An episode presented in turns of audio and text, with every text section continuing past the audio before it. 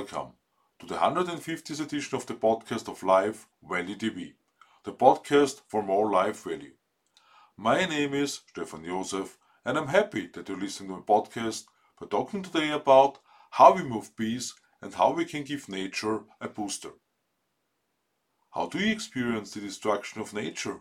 In your view, everything in power is being done to establish global peace?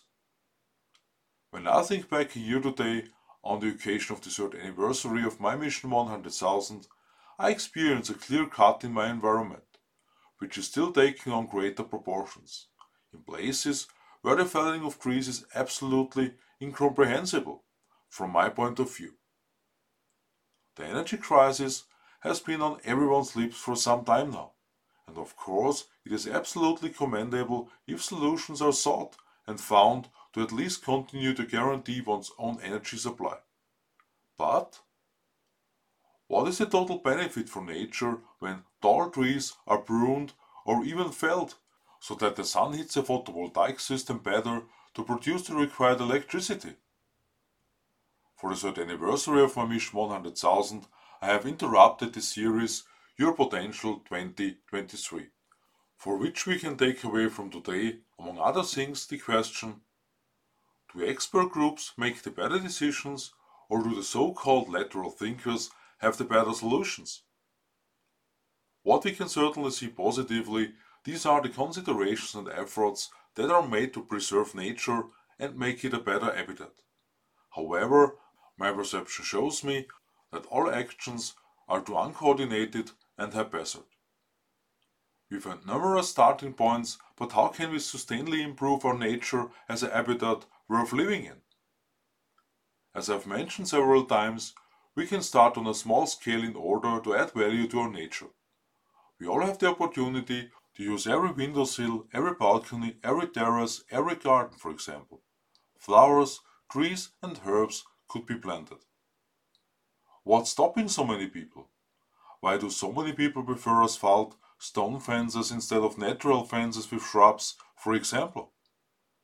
Is it the fear great effort in gardening? Even if the shift in the magnetic field is probably also responsible for the changing climate, apparently also the large quantities of concrete that are used in China, for example, on which we have no direct influence, this panic is generated because of climate change. But only if you really want to do anything to steer against it. As mentioned before, Positive change begins with every single person. In my opinion, agriculture follows this directly, with more careful fertilization and through the use of the so-called agroforestry to link components from arable farming and animal husbandry with forestry. Rethinking our diet can make an additional contribution here, although I cannot say how much more green space would be available for growing food. The fact is that, among other things, for the burger styles of this world, a livability destroying breeding is operated. Although the enlightenment for this came to me only a short time ago, my diet currently still includes animal products. It is important to me to bring up this topic here. Anyone who has been following me for some time knows that I have been working intensively on the topic of health for more than 12 years now, and that a constant improvement in the quality of life is important to me whereby I have made enough mistakes in the past 44 years in nutrition myself. A particular curiosity in my hometown is the construction of a roundabout in an absolutely illogical place, which in turn confirmed my questioning of the focus for projects and the meaning of climate community. In this area, a more beautiful design of nature with straps etc. could also have been implemented, in my view more sensible and with a more sustainable effect. Whether photovoltaic systems and electric cars are the wisdom final conclusion when we talk about energy supply and clean road traffic, opinions differ. Two fundamental questions are always how many natural resources or landscapes are destroyed for the extraction of raw materials? What effects do dust pollution etc. have on people, especially in the immediate vicinity? Following these two questions, let us turn to peace on our Earth. Next week, For the sixth birthday of Life Value TV, I will bring in again nature for a life worth living.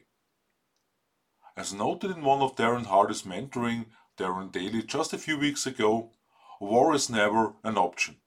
There is absolutely nothing heroic about war in itself. And even if I may offend many people with this statement, peace is always the only true solution.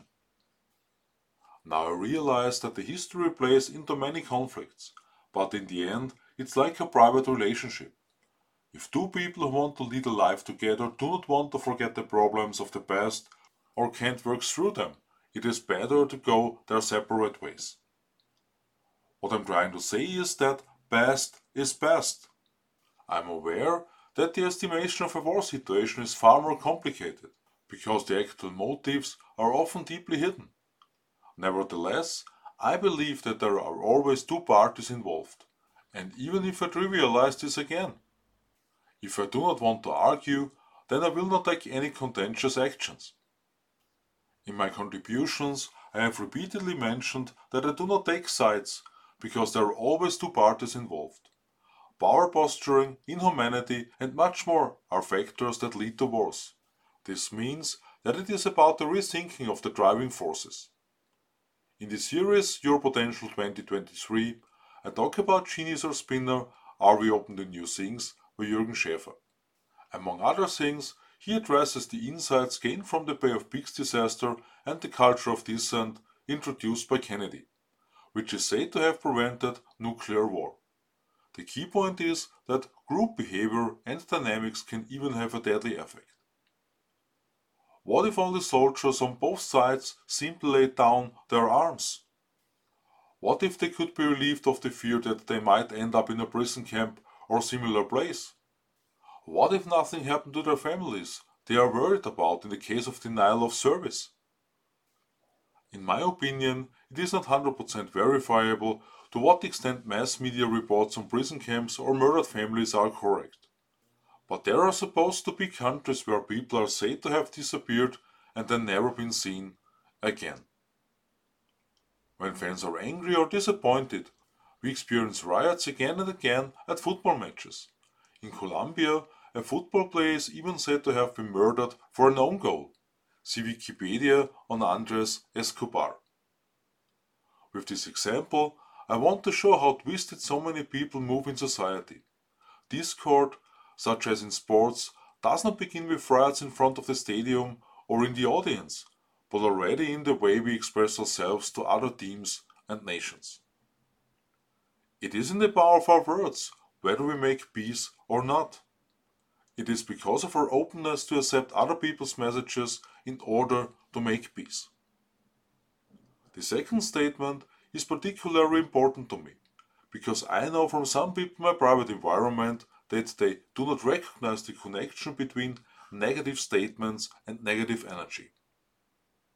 This brings us to an enormously important point for today. Our thoughts and words create the energy we experience. If you don't believe in it, you can easily try it out. What difference do you experience when you walk into a restaurant with a smile or an evil face? So we are all challenged together to find ways to reinforce the positive vibes. If you're dissatisfied, it is necessary to shed light on the background for this. If you find that the work, relationship, or leisure time is not satisfactory, then we should change what is within our own sphere of influence. And if something cannot be changed, then this means accepting and mastering the challenge of developing a positive view, especially for one's own well being. My keynote event in Wembley on the 28th of March 2029 will be just one of many events to advocate for a peaceful and livable world. I'm looking forward to your subscription to my podcast and I invite you to watch my new video on Life Value TV on Sunday. I wish you an energetic and peaceful time worth living. All love, Stefan Josef.